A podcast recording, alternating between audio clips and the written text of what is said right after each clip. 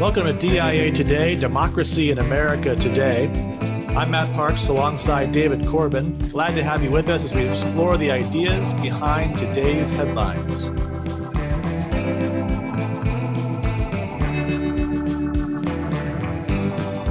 It's been a very difficult week, Dave. Yeah, sad on on many fronts.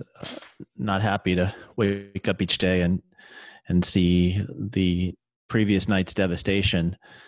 It's um, it's even tougher when you teach these things, politics, philosophy, civics, etc., because so much of what you're trying to do as a teacher is uh, to teach young men and women how we can live within a political community, um, even though we're different from one another. Uh, we can have different opinions uh, and not necessarily agree all the time, but uh, learn how uh, to deliberate and to go back and forth and to freely exchange ideas and uh, to vote and and to do things where sometimes we win and sometimes we lose, but at the end of the day, uh, we don't turn to violence uh, and we don't turn uh, to wanting to hurt one another or overcome uh, each other, and that's a, a, horrible thing to see when you see pictures of that in the midst of um, rightful protests. Yeah, of course. One of the things that's I think central to our teaching, as we particularly teach on the American regime, is is the principle of human equality. Uh, this is really the heart, the moral heart of the American regime.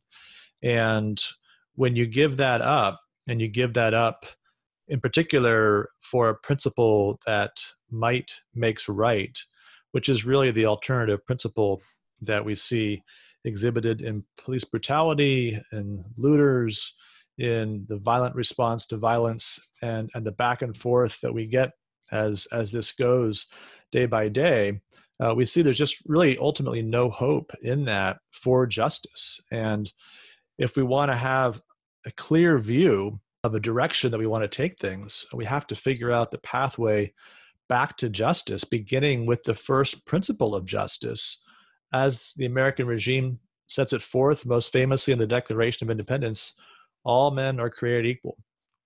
So, as we work through this today, you know, one of the reasons that I I stopped watching local news uh, was the absurdity of the theater that surrounds it. So you, you know you start with a story about a tornado that wipes out several houses and businesses, and then the anchor turns to the sports reporter and says something like, "Speaking of natural disasters, Bill, whatever happened to the Yankees last night?" And it's just so incongruous, right? You got this so the human tragedy on the one hand, and then now we're talking about how the Yankees blew a three-run lead in the ninth inning or something like that. So if you've listened to our first two episodes, you know we're trying to mix serious reflection on political ideas with some more lighthearted personal stories and commentary on sports and culture. Uh, but we don't want to be like my imaginary news broadcast this week. So we're going to tread lightly on the humor while we focus on the problems of race, police misconduct, law and order that are so plainly in sight in the aftermath of the killing of George Floyd and the protests and riots that have followed. So let's start with some headlines. And we begin, at least at the beginning of this story, with the brutal killing of George Floyd by police officer Derek Chauvin during an arrest that involved three other police officers um, on May 25th. So, four days later, Chauvin was originally charged with third degree murder and manslaughter. And then this week, Minnesota Attorney General Keith Ellison, uh, a name you may remember as a former Democratic congressman from Minnesota, amended the complaint against Chauvin to add a charge of second degree murder and filed separate charges against the other three officers. And so, as we all know, since Floyd's death, there's been both peaceful protests and uh, non peaceful protests amid multifaceted calls for change.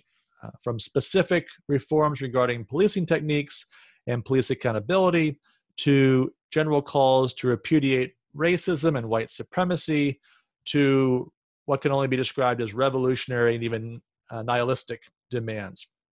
So we're going to take a look at this in, in these three different dimensions and try to sort through it a little bit from the headlines and then take that step back that's really central to this program and think about where we can get some historical and philosophical perspective on this.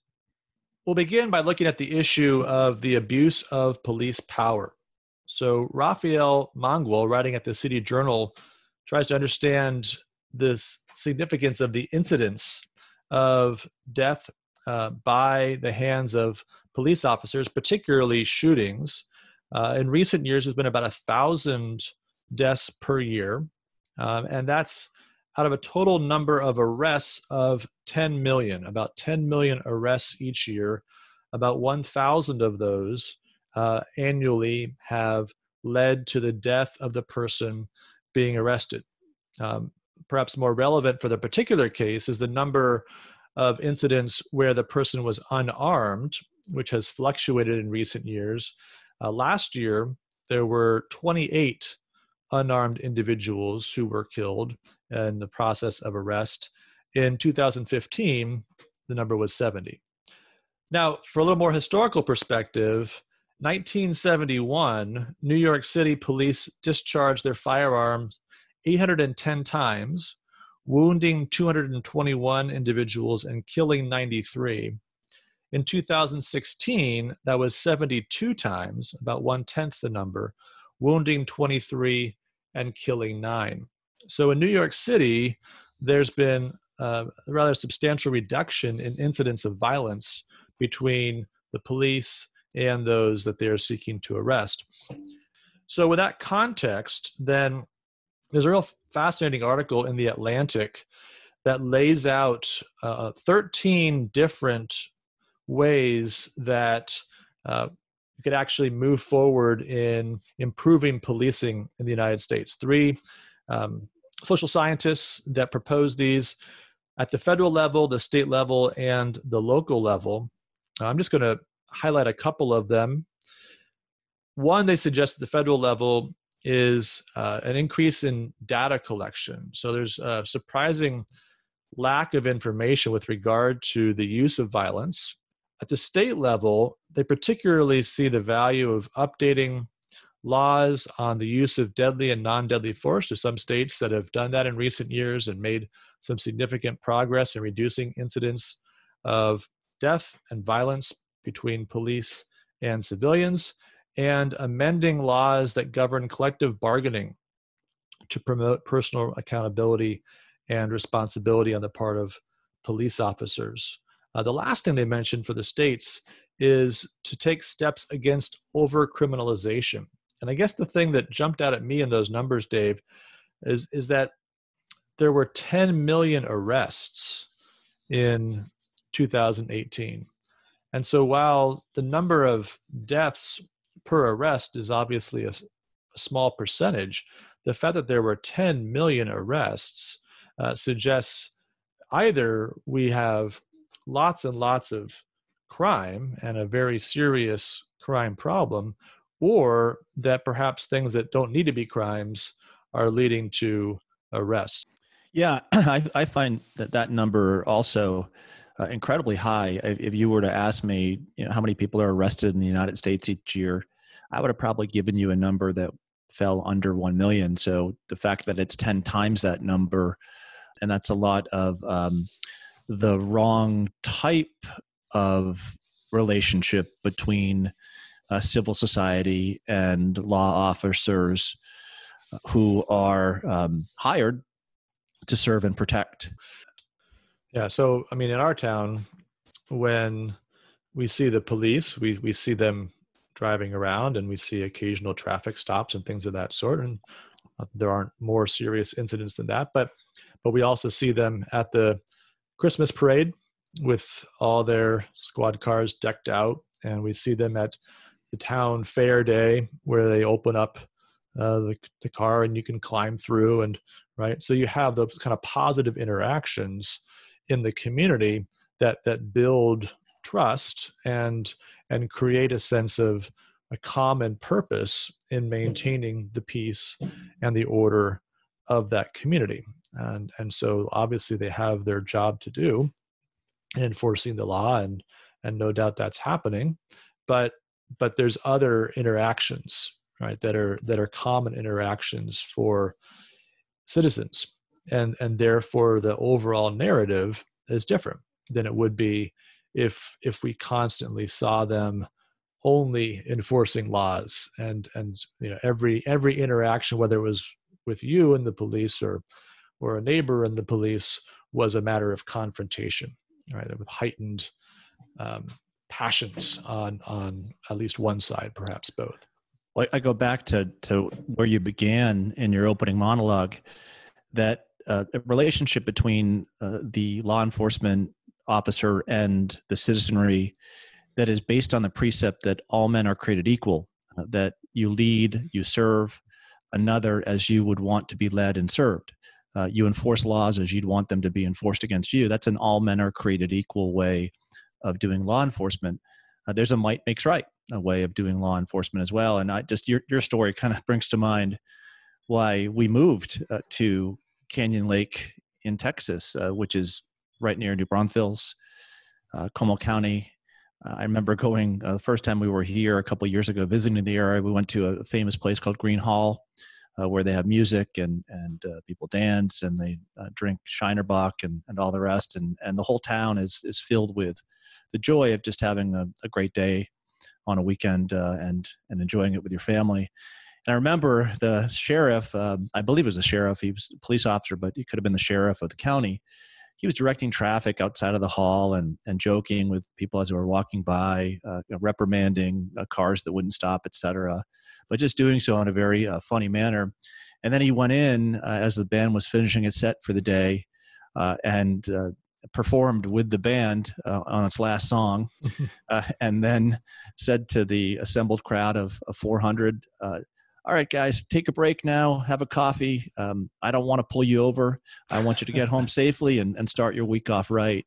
And I just said to myself, boy, this is this is w- what America should be. And it was just a a really kind of great uh, service that that this sheriff had performed. Uh, this this was a black sheriff um, of a, a predominantly white county, and everyone knew him uh, and loved him, and and and um, it's it, that's the direct opposite of what we see in some communities where uh, there is no communion uh, between these two groups. So um, I know we're looking for a pathway forward, and you know we're not going to be able to do that in a 40 minute podcast, but I think there's some light there that that's, it's not just simply in in uh, New Braunfels, Gruene, or or Suffern. It, it's it's there. Uh, there are a lot of great uh, police officers, and and there are a lot of great citizens working with police officers. So there's a lot of good going on.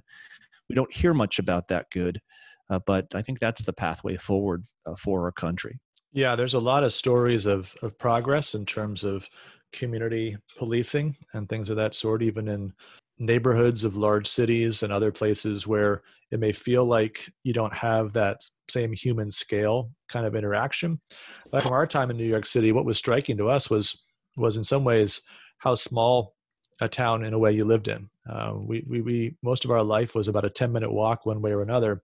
And so there was even there, even though it's buildings and cement and all the rest, there's not a lot of trees, but but there was there could be a sense of of community. Um, and you had to work at it. It was going to look different than it would in in a small suburban town or some other part of the country, but but it wasn't impossible. And so that I think that sense of community and and also the sense of people invested in that community. And of course, that too can be a challenge in places where people are more transient. But but to be invested in that community, boy, it makes a difference, and it makes a difference on both sides, right? The people that you see day by day, year after year, uh, builds trust and opportunities for de-escalating when when things get tense that are difficult perhaps to find otherwise so we're going to kind of pull back one more step here and um, obviously the the broader context of this killing um, because it was a white police officer and a black victim was the overall question of race in america uh, but just a couple of pieces that that caught my eye that kind of show maybe the range of the debate on this as we as we work forward. So first, this is uh, Ibram Kendi in the Atlantic. This this piece is entitled "The American Nightmare," um, and it's playing on the idea of the American dream and contrasting that with the American nightmare. Uh, and he says, perhaps the worst of the nightmare is knowing that racist Americans will never end it. Anti racism is on you, meaning the black community, and only you. Racist Americans, deny your nightmare, deny their racism, claim you have a dream like a king, when even his dream in 1967 turned into a nightmare. And he links to an article, an interview that Martin Luther King did in 1967, where he said his dream had turned into a nightmare and sort of some second thoughts on the optimism of his famous 1963 I Have a Dream speech. Now, on the other side of that, uh, Andrew McCarthy, um, writing on the issue of institutional racism, particularly in the context of policing. So he's a former federal prosecutor and makes a broader comment at the conclusion of his piece. He says the African American community is not a monolith. Like other segments of the American population, it is diverse and dynamic. The policies pushed by progressives damage the parts of it that need the most help and the false narrative of racist police, which pressures law enforcement to back off from the communities most victimized by crime, is now destroying entire cities. Broadly competing narratives here. And, and of course, this folds into a debate that's been going on since last year when the New York Times published its 1619 project. Uh, is the American project fundamentally a racist project? 1619, the date that the first slaves arrived in Virginia or is the real story of the United States 1776? Uh, and we've quoted the Declaration of Independence already. Um, which is the dominant narrative? Which is the one that that gives us best access into the meaning of the American experience? That's that's sort of the longer view question, and then the question of where we are today and how we can move forward. On this question of, of 1619 versus 1776 going back some, to something i said earlier we're always trying to make right the total case that that okay what well, can complete uh, we can prove completely uh, that x is the case and i think that's a very very um, incorrect thing to do especially when you're taking on uh, this subject that's as touchy as as this. You and i both teach american civilization and, and culture.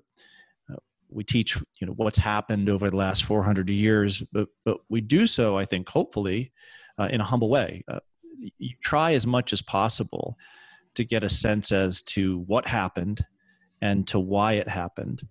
And a lot of what happened and, and or if not all of what happened and, and why it happened boils down to uh, decisions that human beings made given their circumstances and there are macro political or historical decisions that political communities make uh, to go to war against the British, say, uh, in 1776, uh, to go to war uh, against uh, Germany and the Axis powers prior to World War II. But there are a lot of micro political decisions or historical decisions that are made by individual human beings. And you see the complexity of human life and human history when you take into account what's happening at the macro political or macro historical level and at the micro political or micro historical level. You think about how many millions, hundreds of millions of Americans have made decisions over the course of the last 400 years. Right now, our population is some 340 million Americans. My guess is, is just a guess, you're probably talking about the decisions made by 800, 900, 1 billion Americans. And each of us, right, we know this from our individual lives, there are some decisions that we regret. There's some choices that we've made that are bad, other choices that are good. But that there's complexity in our individual lives. So to say systemic X or systemic Y is to try to imprint upon a very complex human story or human experience a, a statement or a precept. And I think that when you do that, um, you really lead people astray one of the interesting parts of this, which uh, we're going to come back around to um, Abraham Lincoln in the next segment, but you know, for for Lincoln, 1619 and 1776 are both important. So the Gettysburg Address, four score and seven years ago, right, right back to 1776. But in his second inaugural address, he says it's 250 years of unrequited toil, and 250 years from 800, 1865 takes you all the way back into the early 1600s. So there's this is the complexity of the American story, right? 250 years of injustice, 250 years of unrequited toil of slaves up to 1865, and of course injustices layered on top of that in the years since, uh, but also a nation conceived in liberty and dedicated to the proposition that all men are created equal. And it's holding those two ideas together and somehow figuring out how they move forward, how, how a nation moves forward in light of the history and the aspiration. I think that's going to be a big theme of where we're going to go in the next segment as well. So the last piece of this is is the response, and so the the rallies, the riots, the the calls for revolution, different layers of all this. Uh, we've seen former President Obama putting out a statement as well, decrying violence, uh, arguing in favor of of first rallying and protesting, other than moving toward political action, and particularly responding to those that argue that that political action can't help, um, and and directing people especially toward local offices. So, trying to encourage people to get involved in local politics, where so many of the key decisions regarding policing and law enforcement, all the rest, are made. So, we have that on the one hand, but on the other hand, we had a number of uh, individuals who are giving defenses of, of violent protests. Uh, so, a piece by Wellesley professor Kelly Carter Jackson entitled Riots Are the American Way. And she concludes the piece A riot may be temporary violence, quick and dirty, but it could become a revolution. And though slow and long lasting, when it is fully mature, a revolution is irrefutable change. So one of the things that we're we're wrestling with is is how violence fits into all of this. And again, we've got these competing perspectives on that. The last piece I'll mention briefly is Yuval Levin writing at National Review. He goes back to another speech by Abraham Lincoln, one of his earliest speeches, where he warns of the danger of reacting with lawlessness to perceived injustices. And although the, off, the, the common concern that arises in that context is a concern that individuals will kind of get swept up in it all. And and so the the innocent will be punished alongside with the guilty right? The problem with vigilantism is that vigilante mobs are not very good at discerning who's actually guilty. There there's no opportunity for judgment. There's no opportunity to cross-examine witnesses it's it's not rough justice it's just injustice that's the typical concern but but as as levin points out uh, lincoln's concerned with that, but he's even more fundamentally concerned with the fact that once once lawlessness sets in, going back to the point we've been making earlier, once lawlessness sets in, it becomes very difficult for anybody to remain attached to the regime itself. That if if we can't expect basic safety, if if we find ourselves uh, constantly endangered, then all all the rest of of life, all the good things we might otherwise do, uh, become essentially impossible uh, because our only focus is is on safety. And if you go back to the Declaration of Independence, it talks about safety and happiness. And Harry Jaffa talks about this as, as the alpha and omega of political life.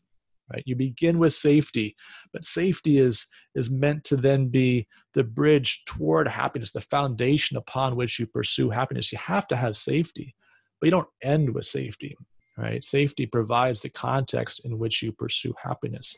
But of course, if you don't have safety, then there's no way to do that. And I think there's there's a lot there for us to think about in terms of uh, violence as as a instrument of political power, whether that's the political power exercised by an immoral police officer or whether that's the political power exercised by a mob in the streets.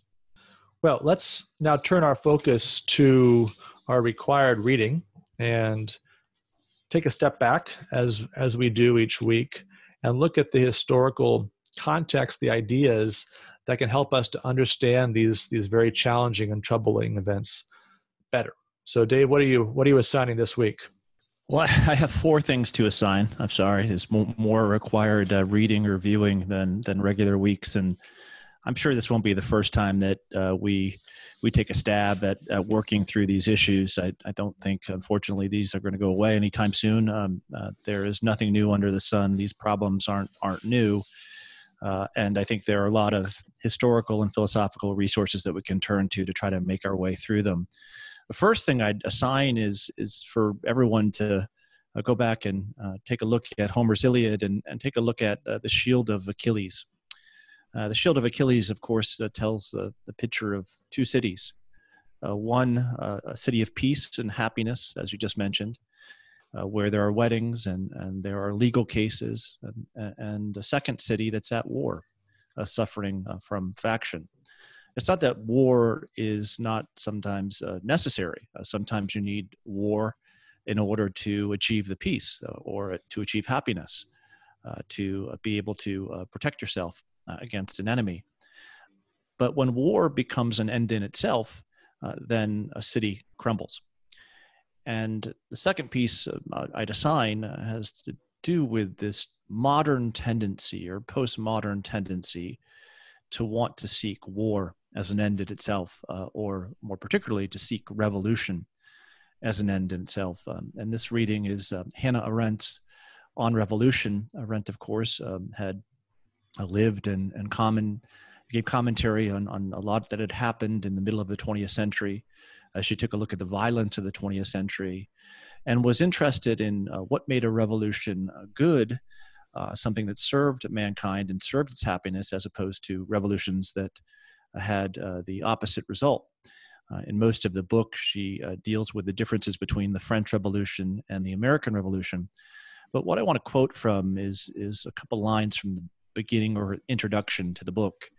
Uh, she talks about revolution and war, and she does so within the context of violence as a, a political uh, phenomena. Uh, violence is, is something not to want to be embraced, but violence is the common denominator uh, for both war and revolution. But there's type of violence in revolution that's particularly troubling. It's a violence uh, that is forced upon another so that everything and everybody must fall silent. Uh, she says this is type of violence that you would see in a concentration camp of a totalitarian regime. This is the type of violence that you saw in the French Revolution. And it's this violence, uh, this desire for violence, that is dehumanizing. It's dehumanizing because it takes away our very political being and it seeks to take away our ability to employ our speech. Uh, what it takes away, Matt, is our ability to act uh, and to speak, which is the basis of our political life. All to say, human beings are made to speak and to act to use words uh, and to uh, go after things. To do this rightly is to move, to speak, and to encourage happiness. But a violence that is angry at the current peace, that seeks to silence or deactivate or inactivate a human being, actually furthers the evil that is trying to overcome. And I think that we ought to be mindful of this as we approach uh, such topics as Antifa and approach uh, such uh, attempts made by some forces politically to silence human beings uh, or to uh, tell them that they ought not to act. And I think that um, if we go down this road where we allow that type of violence uh, to cut away at our speech or to cut away at our activity, uh, then the chaos uh, that uh, is brought forward will not be a chaos unto a better peace and a better happiness, uh, but a silence. If someone says to you, here's the solution to our political problem, I want you to shut up. I want you to kneel down. I want you to apologize. Is that is that the resolution that we're looking for? Right. Because if, if that's the resolution that we're looking for, that is the very definition of totalitarianism. Right. Well, we think about, I mean, just the most literal context of that. Of course, George Floyd with a, a knee on his neck saying, I can't breathe, right? Until he couldn't speak, until he'd been killed. And then you have the response to that. And so, I mean, there seems like there's as you were saying earlier, right, there's not really any political acts that's going to be easily ground with this because this requires then there be speech in response to the silencing of a man. Right? There must be there must be speech in response to George Floyd's death. But then again, that speech has to allow for dialogue right? has to allow for conversation has to allow for reasoning toward some kind of progress toward justice and if that speech is associated or or attended with those that would simply speak and then silence others or simply stop speaking and start smashing and destroying then then we lose any opportunity there as well to do that political thing which aristotle says human beings are, are meant to do right? To talk about justice. So my third assignment i'm sorry i have so many assignments this week but my third assignment would be for everyone then to read martin luther king jr's letter from a birmingham jail that is an argument. Uh, it's an argument against uh, a certain type of activity. It's an argument for a certain type of activity. Uh, he argues that he's in Birmingham because injustice is there. And the argument that was put forth by other pastors at the time that he's just agitating, that he's making things worse, that he's rocking the boat, is not an argument uh, that uh, that King thinks is is the right argument uh, in this case. And and he'll go on in this essay uh, to argue that there are certain laws, there are certain states where some things are considered just, and there has to be a rightful um, protest against those laws and against those wrong conceptions of justice. But it, in one of the key passages in the speech, he tells us, and I'll just read read from the speech. In any nonviolent campaign, there are four basic steps: the collection of the facts to determine whether injustice exists. We talked about trying to collect more data on what's going on in our country negotiation, dialogue, you just mentioned that, self purification, kind of taking a, a, look at one's own soul and one's own fallenness, and then direct action. And he says that we've gone through all of these steps in Birmingham. So I think that that is a, an example, right, of the type of employment of word and deed uh, for a uh, to overcome injustice and to create a happier society. And one of the essential things when you read through that letter is how much King references the first American revolutionaries and references this idea of natural justice, of natural law, of common precept that all men are created equal.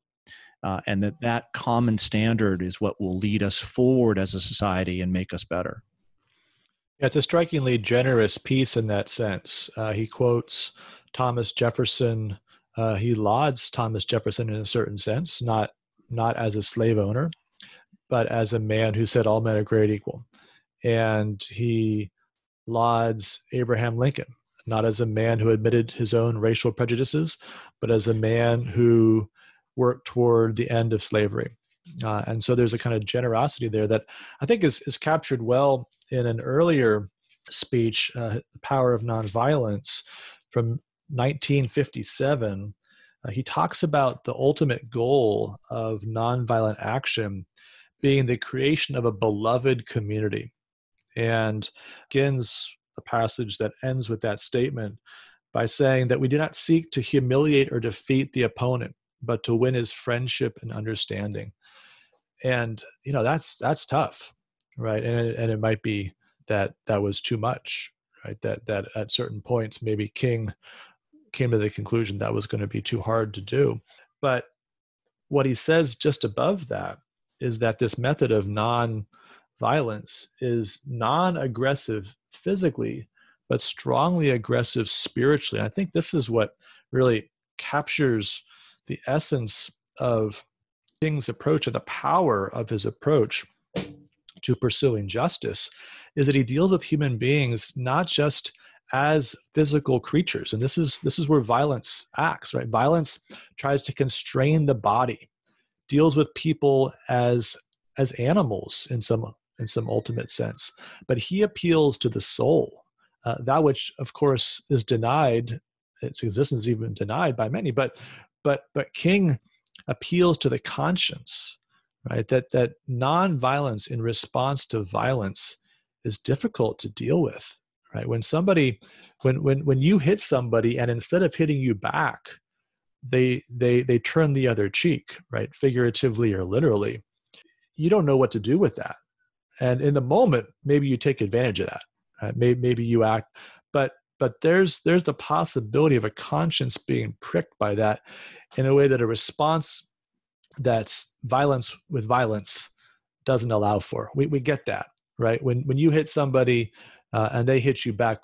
There's nothing that has to be explained there. We understand how that works, but but the argument that it can be spiritually aggressive to be non-violent because you're appealing to that more essential part of the human being the conscience that which is beyond the mere physical is is something that that provides the foundation for the emergence of a community bound together by by love uh, even if that can't be achieved full sense uh, this side of christ's kingdom well you, you've just described the cross right? which is the the ultimate act uh, of of of that that love and um, and God's love uh, for us, uh, and that reconciliation, that true uh, and the only true reconciliation uh, that can come uh, between all of those things that divide us as human beings, but more appropriately divide us from God Himself.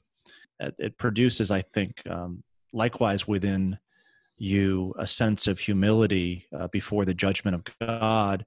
And um, you see this humility in Lincoln, and you see it uh, in in Lincoln's second inaugural. Um, he notes full well, right, that um, uh, you know God has His plan uh, for mankind, and and we try to do our best uh, in this world uh, to try to figure out what the right is. But at the end of the day, that He He He will judge the world and judge our actions, and, that hopefully that will uh, produce within us a right ordering of our our soul. So, uh, more to be said on that, but I, I, think that hopefully we've begun to touch upon uh, some of the ways of thinking about this issue, drawing back uh, and seeing it as a human uh, problem uh, among a, a, much more complex assessment of the human condition.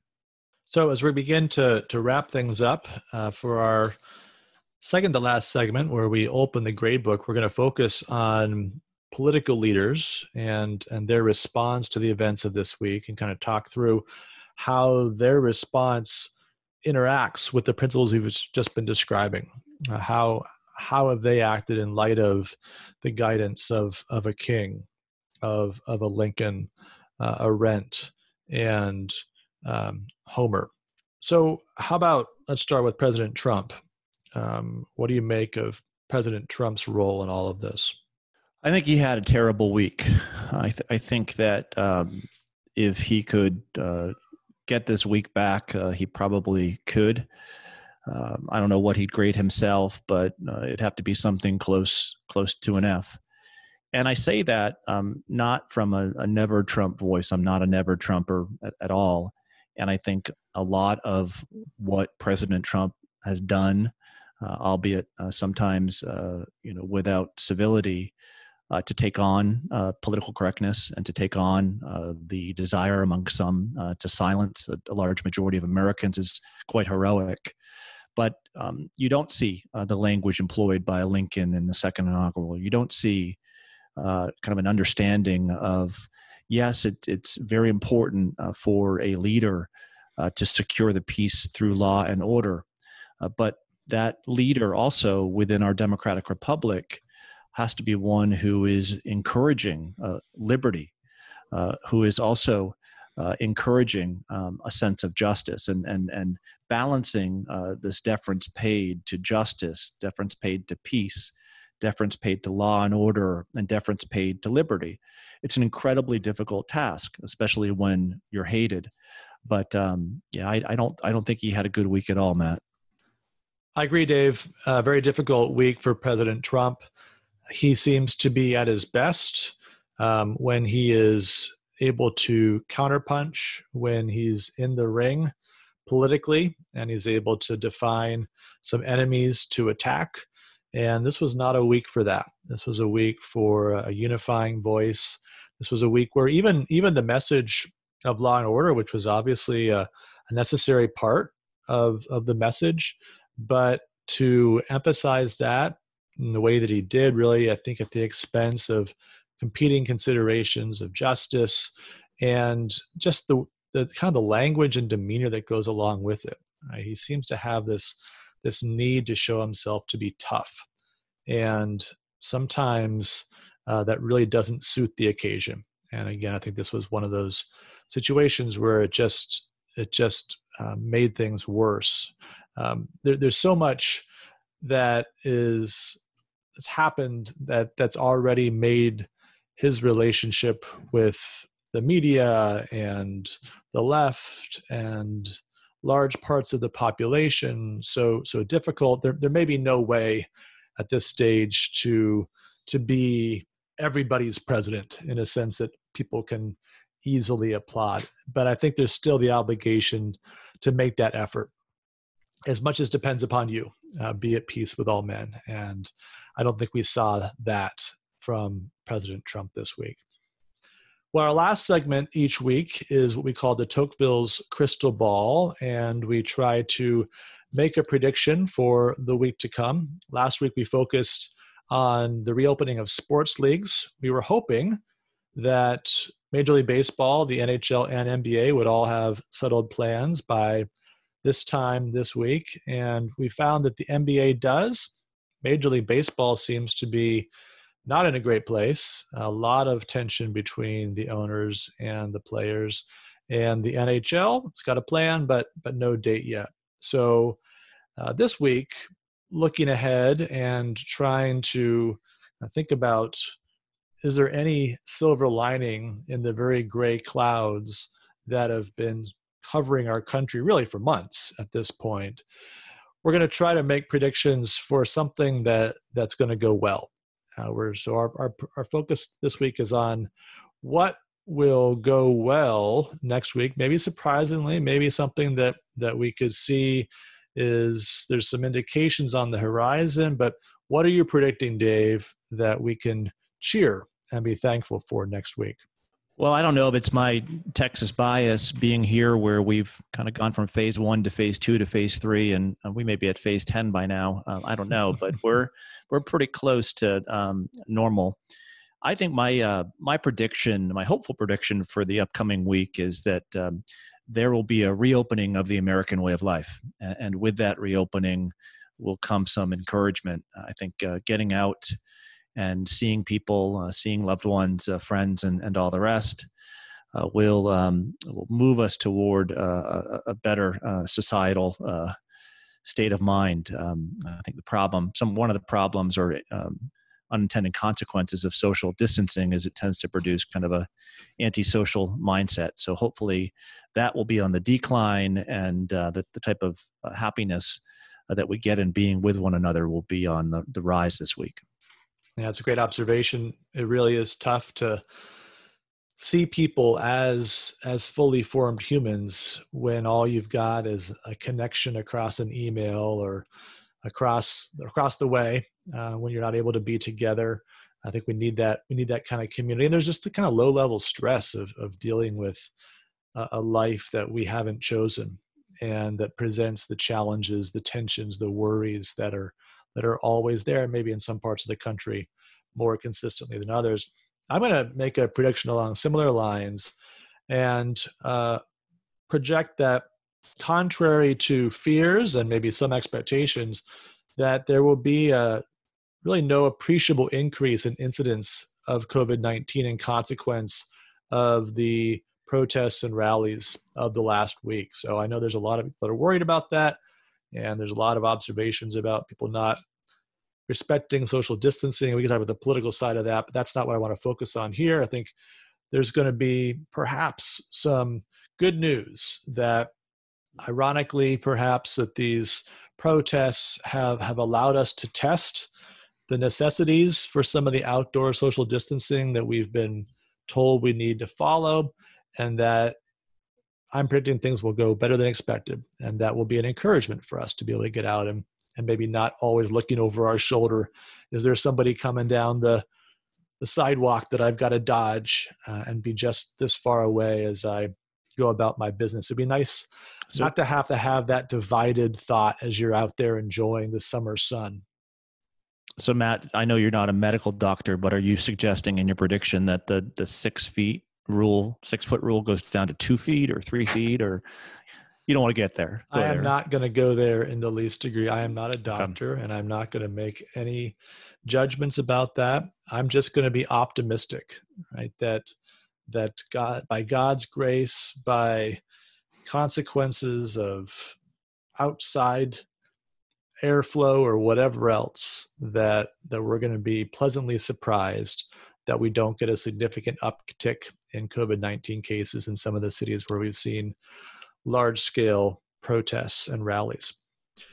So, we're grateful for you sticking with us to the end here. This has been a, a challenging week and a challenging program, but we want to try to think through these things ourselves and and provide some resources for others to do the same We'd encourage you, if you haven't already, to subscribe to the podcast. You can do that through Apple. You can do that on Google, Spotify, as well as Stitcher.